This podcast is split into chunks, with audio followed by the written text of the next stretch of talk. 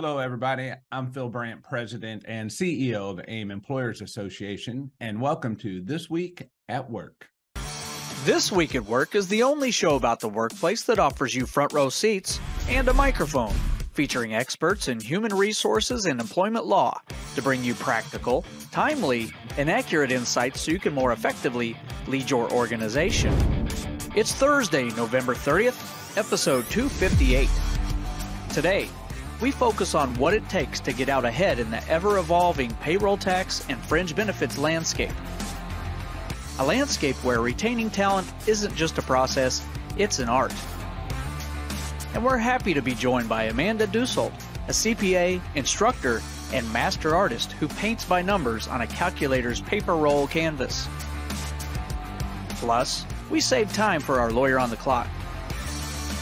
And we welcome your questions. All this and more on This Week at Work.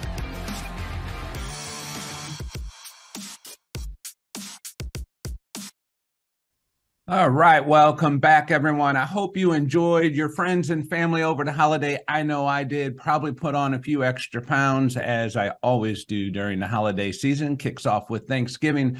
Bert, how about you? Did you get some time to relax after your big Supreme Court victory? Phil, you're talking about Thanksgiving. Wasn't that months ago? Oh, wait a minute. Oh, that was only a week ago. Wow. It feels like uh feels like forever ago, but no, Bert, uh just one month one week ago today. I, I, I did enjoy my uh, Thanksgiving, but that was really in large part to the fact that uh, a case that uh, I was supposed to be going to trial in uh, on this uh, coming Monday, December fourth, uh, settled on the Wednesday late evening of thanks right before Thanksgiving. So I'm going to interpret that, Bert, as you had them leveraged maybe in a headlock, and they were like, you know what, we just better settle with this guy who's going to crush us. Maybe something like that, Phil. I don't know. I wouldn't go too far on that. well, that's what we'll. I'll go ahead and believe that anyway. But we're definitely certain, uh, or certainly thankful that everyone uh, is able to join us today from across the country. And for those of you who did do some binge watching, I know you're out there of some of the episodes. Thank you for that as well. Um, I do know a lot of our listeners like to uh, just take some time and they'll watch several episodes at a time. Um, but Bert, let's not let ourselves get too far ahead of us. Netflix still will out outperform us in the ratings. Um, we will get to uh, Amanda here in a little bit. She and I had a great discussion. We're going to play that for you. But before we do that, let me introduce the poll questions. All right, here are the two questions. Uh, Nick, I again, I, you do a great job producing these questions. Uh, I really like um, the second question or the first question here. Uh, with the numbers crunching side of the business either being a strength or weakness for some, and either joyful or dreadful for others. We want to know what one word comes to mind to describe how you feel when someone mentions accounting. Now, Nick, this would have been a great question if you would have said if someone mentions legal. Maybe that could be our question next week. Ooh, I like um, that. But, but in this case, we're going to go with accounting. Um, and and then if we want to have some fun with it, we can say HR as well and see which one scores better, legal or HR. We'll have a little competition. But this week we want to know what's the one word when someone describes and uh, what how it, how you feel when someone mentions accounting. The second question is which of the following methods does your HR team use to communicate payroll tax fringe benefits, those types of things to employees? And that being uh, handbooks, uh, email communications, payroll, or employee portal, all hands meetings, and so on. There's lots of uh, options. Nick, is this select all that apply or uh, yeah, select can, one? Yep, select all that apply. And actually, we want to hear if there's one that's not on the list because you know we ran out of room. But uh, right, if, if we want to hear if there's something that's not on there, so comment. Oh yeah, for sure. We'd love to get your comments. If you have any great Thanksgiving uh, stories or thankful uh, references that you would like to put into the comments, let us know. We'll try and get to those as well. But Bert, if you're ready, I'm ready for some lawyer on the clock. I, am sure our audience is waiting with uh, bated breath, Phil. Hey, that's why they signed up. It wasn't it wasn't for this. It wasn't for this, Bert. All right. Hey, you know, also, what are we both doing here with white shirts today? What is that about? I- I- white shirt Wednesday, but it's Thursday. I don't know. I, I don't know. I don't know. All right. We're also All all right, Nick- slowly getting the same haircut. It's strange. Uh, well, that's a, that's a sign of age. Um, Nick, let's go ahead and pull that lever. All right, it's time to look into what's trending in employment law. Lawyer, you're on the clock.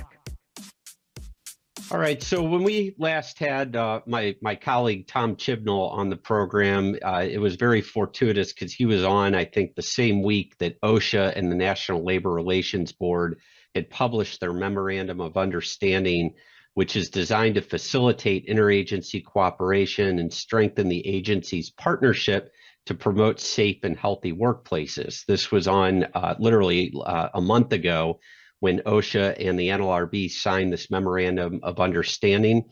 Uh, it's not uncommon for federal agencies to generally work together when appropriate circumstances arise, but these MOUs that the agencies have been signing recently really outline specific means and methods for the agencies to cooperate and coordinate their efforts to, as they say, protect employees uh, or we might say on our side to come in and investigate the employers.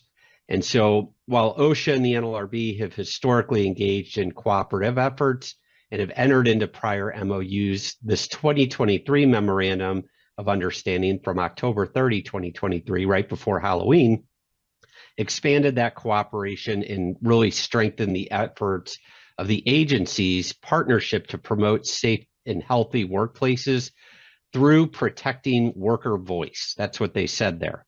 And so this Right. new MOU provides Through for protecting outreach. workers' voice. Yep. That's an interesting phrase to me. It is, Yeah. I agree. This mem- this MOU provides for outreach that uh, would explain federal anti-retaliation protections, cross-training of staff at each agency, broader interagency communication and information sharing and coordinated investigations and enforcement uh, of the respective laws. So uh, I, I think employers really need to be uh, paying attention to this employers really should be preparing to handle inspections that implicate both the NLRB and OSHA regulations, and they need to cross train their appropriate management on the relevant aspects of the OSHA Act and the National Labor Relations Act, particularly as they relate to anti retaliation provisions contained in both of those acts. Now, really significantly, Phil, in the event uh, that there's a uh, under, under this new memorandum of understanding, the agencies are trying to advocate that when there is an OSHA inspection, that a representative of the union should be allowed to accompany uh, OSHA in its walk around of the facility.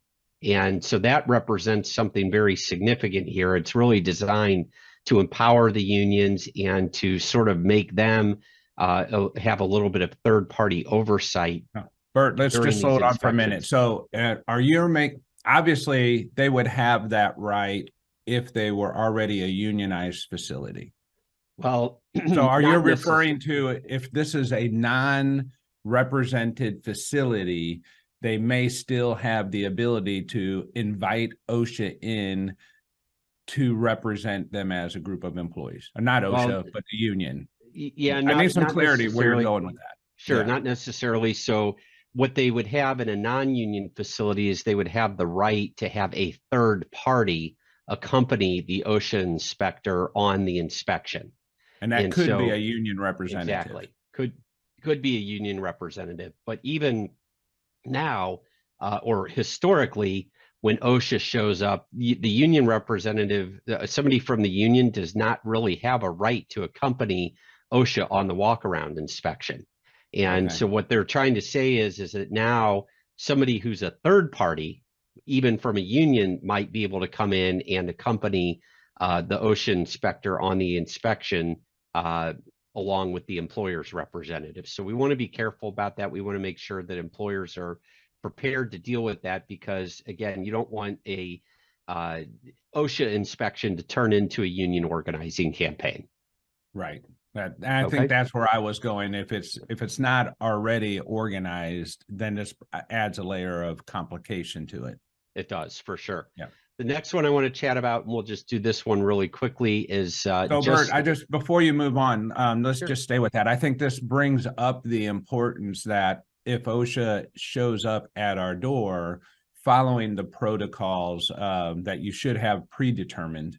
Um, and we want to add to those protocols what to do if these requests are made exactly right? I mean, that's obviously when I was a safety professional and, and if I had OSHA show up at the door, I had a list of protocols and how we would um, manage the visit, if you will. Um, and that may or may not include uh, contacting our legal representative, but maybe more so than ever now, that might be important, particularly if there's going to be a request for uh, third party accompaniment to this. That's exactly right. That's Yeah. exactly right, Phil. All right, so the next one I want to chat about real quickly is uh, just uh, something that happened uh, a couple days ago, and that is that uh, the Senate rejected President Biden's Department of Labor training arm pick after a long wait. So uh, somebody named Jose Rodriguez, who had been nominated back in July of 2021, uh, he he was nominated to head up the Employment and Training Administration, which is the largest Department of Labor uh, sub-agency. It controls roughly three quarters of the Department of Labor's total appropriations.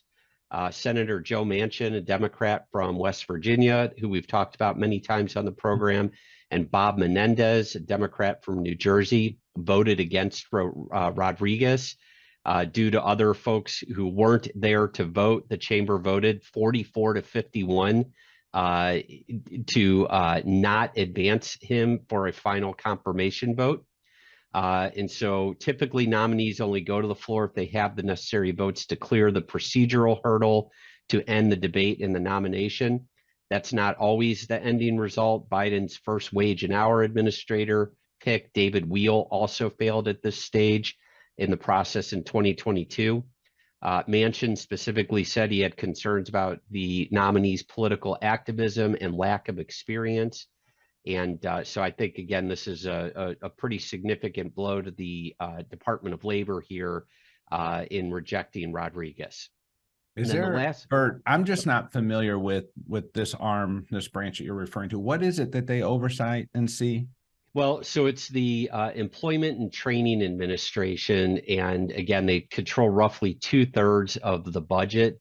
Uh, so they're really in charge of the nation's workforce development system, uh, and they also oversee the federal, state uh, unemployment insurance system, which of course came under heavy criticism for a spike in unemployment fraud during the COVID nineteen pandemic. Right. Okay. Gotcha. Thank you. Okay. Yep. Sure.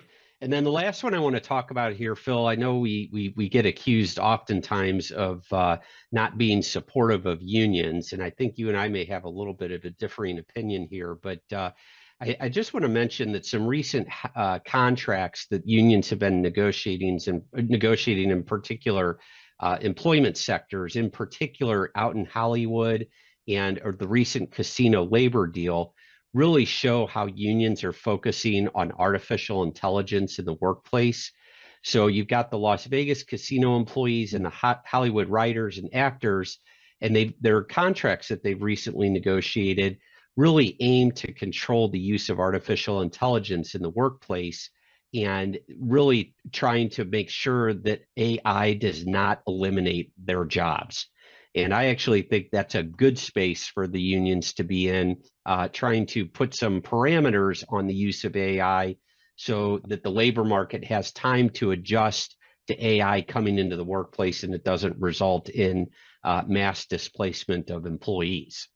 Yeah. And see, So- I just, I, I feel differently. I'm like, bring on the AI. Let's embrace it with, you know, arms wide open. This is, to me, there's no stopping it. I mean, the genie is already out of the bottle. And I don't know how we tell businesses you cannot or should not in a, you know, a capital system like we have, pursue cost reductions and efficient. You should not pursue cost reductions. You should not pursue efficiencies. That's that's where I, I side from. Well, it, and, I, I, I agree with you because I am a capitalist through and through. But and, and importantly, none of these agreements ban employers from using AI in the workplace, but they put up guardrails for how employers roll out the new technology and set rules for how it affects workers. So the unions are, are, are focusing not just on preventing job losses, but really on how the technology might devalue workers' jobs and give employers more uh, more power in the workplace. So,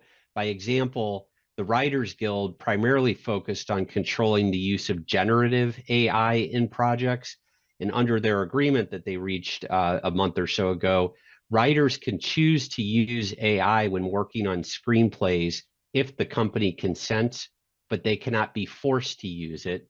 And any work produced by AI is not considered quote unquote literary material under the agreement, and AI is not considered to be a writer, which means human writers will still maintain rights and pay under the agreement, even if AI is involved at some stage of the process. And again, I think the significant point here is, is that they're trying to just they're they're trying to make sure that as AI gets phased into the workplace, that it doesn't result in mass displacement of workers and really trying to uh, make for a more orderly and measured uh, implementation of AI in the workplace. And the casino deal that uh, was recently ratified with Wynn Resorts, MGM, and Caesars, you know, they're also trying to make sure that uh, that that employees, uh, when, when employers decide to use AI, uh, there must be six months notice before the employer uses a technology that could disrupt jobs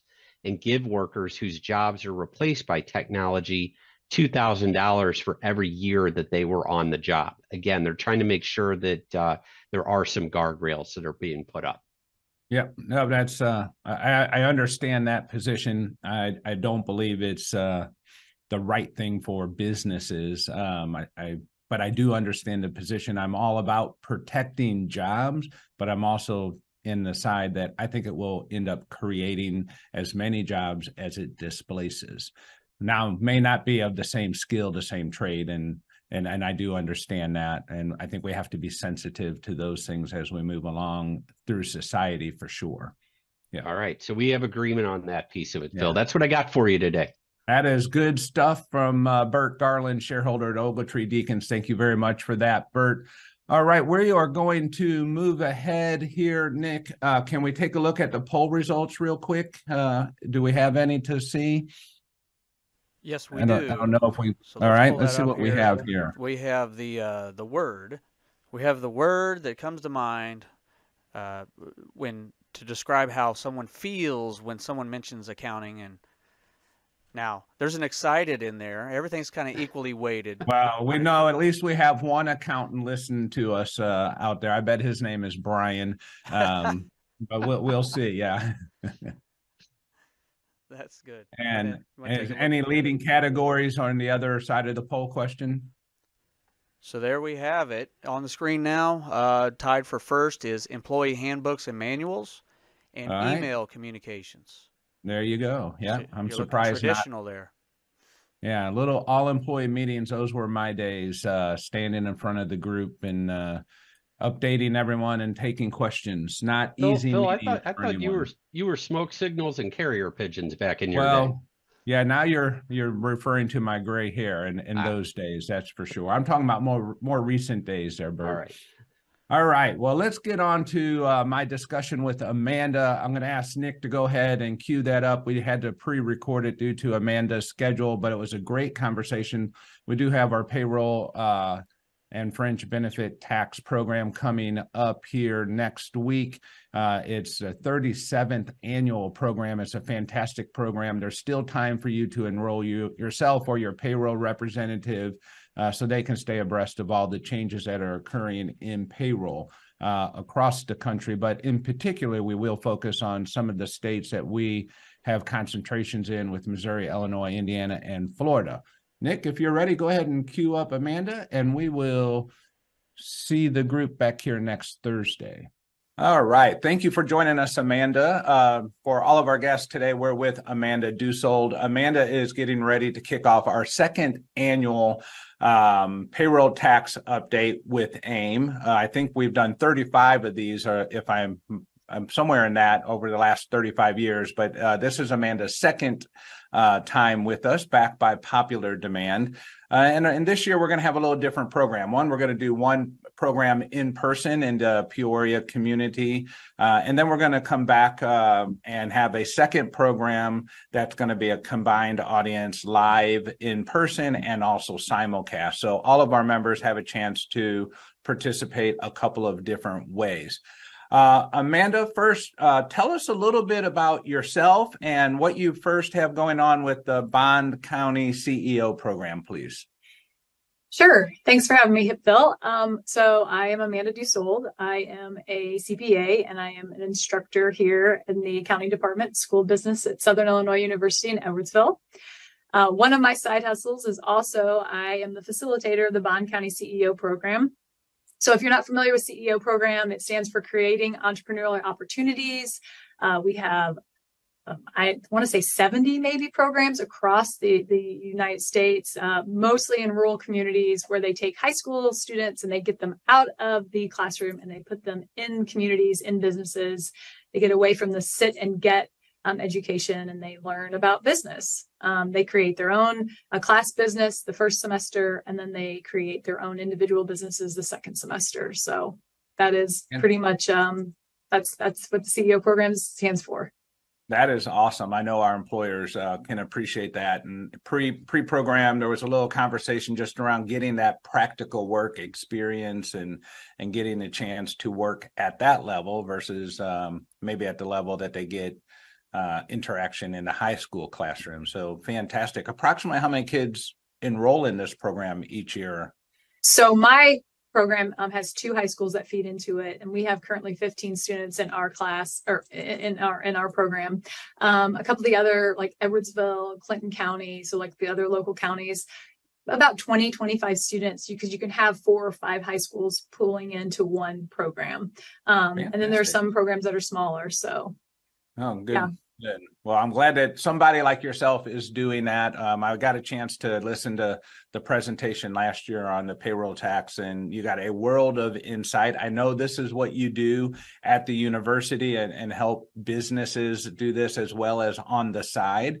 Uh, if I remember correctly, you also have kind of a side gig doing uh, payroll and, and those types of things as well. Am I correct? Yes, that was, I would like to say, um, a long time ago in a galaxy far, far away. I had my own accounting firm and I had, I was a payroll processor for several years. Um, when I got out of that business and started teaching, my husband took over the firm and went, took it in a different way. But yes, um, accounting, taxation, payroll, all of those interesting topics. I, I, guess the reason I bring that up is fantastic because you're not just a classroom theorist. You've no. actually practiced this. You understand what it's like. Yes. If we're saying, hey, we want to give all of our employees a $25 gas card because fuel prices are high. What do we do with that from a taxation standpoint? Right. Um, and I would tell you to throw it on their side of things you've done. Yes. Throw it on their paycheck because it's a taxable infringement. But yes, exactly. All right. I've been great. in the weeds. All right, so that's exactly what we like. So let's just uh, give some highlights of what we might be talking about uh, during the payroll tax update that's coming up. Is it December? I'm looking here. And by the way, I'll make a correction. It's the 37th annual payroll tax. I think I said 35 years. Um, Let's see. I'm looking for a date. I think here. it's the se- uh, sixth and seventh, or the seventh. And It is. Yep. December sixth is in Peoria, uh, and December seventh will be in St. Louis. So, um, tell us first. Let's break it into two segments. Things that we might talk about from a federal standpoint, and then we'll break it into some of the highlights of some state changes. So federally, um, payroll tax doesn't really change year over year. Um, we are doing a higher level, or not, I'm sorry, a deeper dive into some of the fringe benefits based on the conversations that we had last year. You know, making sure, to your point, if I pay a gas card or give a gas card, what is taxable, what is not. But federally, the hot topics that I'm seeing are the Secure 2.0 Act, which has to do with retirement plans. Um, there is a new e-filing requirement um, that's effective into 2024 as far as it used to be 250 W-2s. Now it's down to 10 W-2s and 1099s together. Uh, so the IRS has a new um, portal for that to help us with 1099s. Um, this white collar threshold is some, some things on the horizon that are still being talked about, um, whether or not we're going to increase that threshold to what's considered exempt employees for white collar um, types of uh, of uh, professions. Um, and then this always comes up pre or post COVID. It would happen pre COVID as well, but remote workers and multi state taxation. Um, that's still on the horizon. The other things just to be familiar with as for employee benefit or for employee purposes, like maybe your employees might be asking about, um, is earned wage access. And that's the basically pay as you go. I don't want to say Okay. daily payroll, but that that's something that's definitely um, some companies are starting to um, offer. And then the gig economy, just being aware that you are going to have employees who have side hustles like myself, and Yeah. the taxations related to that. Yeah, I, uh, so I do hear from our members more and more about, uh, employees in different states, right? That are working remotely, um, and where they are assigned to which home office and. and All kinds of challenges that come with that. So I'm really happy to hear that's going to be part of the conversation, uh, by design. Um, it, and is that, does that matter? Because this is a question I get where the employee is assigned if they're working for an example in the state of Illinois, but we have no physical business in Illinois and all of our business is in Michigan per se. Um, does that make a difference on the payroll uh, side of things for remote workers? So, um, business school answer it depends, and that's Of where think Oh, Bert's gonna love it. Bert's gonna love it. Our lawyer. It depends, right? Um, certain states have reciprocity.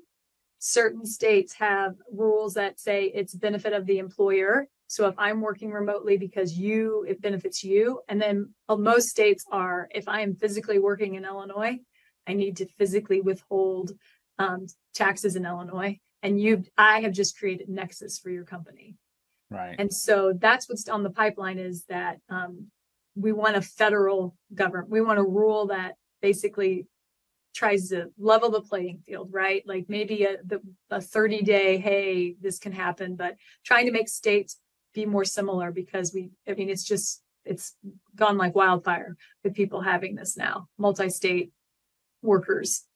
And is that, does that make a difference? And I'm just trying to give our audience uh, a level of some of the conversation that we always have in these programs. Um, for somebody who, and I'm going to use an example, um, in this case, let's just say, um, let's use uh, Missouri and Illinois as an example. I live in Illinois, my office is in Missouri, but two days a week I work from home Right. right? We didn't used to have that scenario as frequently as we do today. Um, so that would be considered remote work under Right, that and- definition. Although I'm still in the same dry, I haven't moved away. Most of us think, oh, I moved away. Now I have to deal with it differently. But now if I have remote work on a traditional schedule, that's my question. Yeah, and I think, you know, again, it comes down to what the state rules are, what the state law is. On some states is 14 days. And you could, for example, uh, City of St. Louis, um, they withheld city taxes for all those employees who were Right. um, working from home during the pandemic. And they pushed back and said, we weren't in the city, we were working from our home. So Right. yeah, it, and there is really no hardcore, this is the rule for everybody. Again, you have to do the, you have to dig into it and figure out what's going on with your, um, with, with, with your employee, with your states. So I think Um, for cities that have and for businesses that are on boundary um borders, Missouri, Right. Illinois, Florida, Georgia, um, it could be Indy and Illinois. It's really understanding what those boundary borders requirements are. Right, Um, different from I actively go somewhere, hire someone in a different state who really works there all the time or exactly. someone requests to move and works there all the time where now you know if i just work one day a week from home on a schedule in illinois i'm going Right. to exceed 14 days Yes. So it's understanding that complication. And I think that right there becomes the price of admission. That's uh, just, that's a very important piece of detail for people to understand because we didn't used to deal with it quite so much. No. And I, Yeah. um, talking about trying to appease your employees, trying to appeal to the younger generation workforce, you know, we had an employee who basically just said, I know I can work remotely. I'm going to move to Texas. So then Well- you, as the employer, decide, okay, is this and uh, you know, is this person indispensable to my organization? Am I going to be willing to create nexus in that state and, and follow those rules? So yeah, it, Right. it's definitely, like I said, the, there is no guidance right now, except for everybody's different. But the fact that it should give us all a comfy cozy feeling that there is a push for that and that Right. there hopefully something coming down the pipeline. Yeah, that, um, I, I, I'll be happy when that happens, if that ever does happen. Uh, but I think I got the message. Let's break it down to on a state side. Is there any of the states, Missouri, Illinois, Indiana, Florida, those are our primary states, any of those states that are going through any changes that are worth mentioning from a state standpoint? Yeah, the main the main one is Illinois. Um, it is having a it's the Paid Leave for All Workers Act is effective in 2024. Um, so that is requiring PTO being a accrual of a PTO up to 40 hours for all employees, even part time. Okay, yeah, so that one definitely is going to make a change. And one of the questions I have coming out of that frequently, and we've been doing several per- programs on that. Bert and I did a, a great program, had lots of attendance, is does, do I have to uh, uh, count that separately than my other time off? And from a payroll standpoint, I would assume you're going to be faced with that question. Um, do I actually need, if I offer PTO and now I have Vacation. Illinois paid time off requirements, do I have to track each one separately? Now, guess what I'm going to tell you? It depends. It depends, right? Um, Uh. there, they do have, um, they do have, uh, some guidance on the web, Illinois website about that, but basically it, it, you might be opening a can or opening yourself up if you don't. Like, this might be more of a, you can do that, but for best practices, you might want to track it separately. Right. And I'm assuming you're going to cover some best practices for people to consider. Yes.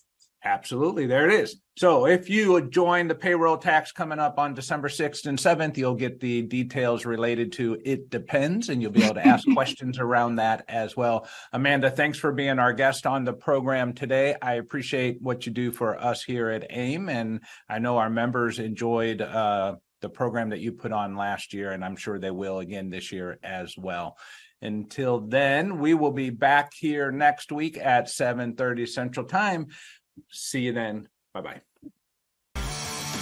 Thank you once again for tuning in to This Week at Work. If you enjoy the show, please share it with your colleagues. Forward our invites.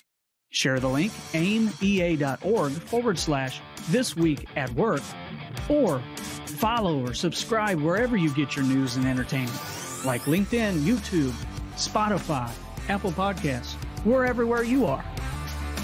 And you can be part of the show. Send your questions and comments anytime to info at thisweek.work. We'll see you next week, 7:30 a.m. Central Time, when we discuss what's happening this week at work.